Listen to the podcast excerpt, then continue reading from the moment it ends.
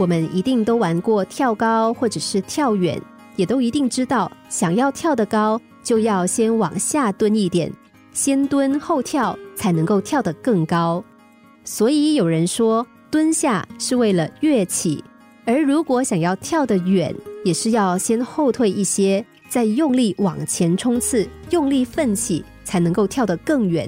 所以后退是为了向前跳得更远。人生它也是这样的，一个懂得先蹲后跳的人才能成功。人生路上有笑有泪，就像姚明到美国打球，刚开始打得跌跌撞撞，跌坐在地上，但没有关系，跌倒之后我还能再站起来。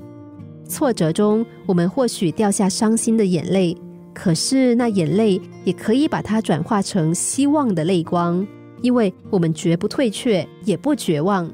只要泪光中仍然充满希望，勇敢的向前，我们就能够先蹲后跳，迈向成功。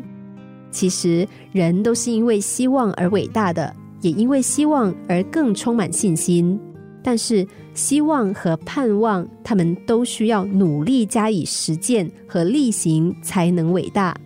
就像在跌倒之后，必须勇敢站起来，继续打拼，才能够成就自我。也因此，我们人必须拥有胜出的战斗力，才能够充满信心，越挫越勇。相信有一天，过去希望的泪光，一定会因着我们用心努力的奋斗，而成为欢喜的泪光。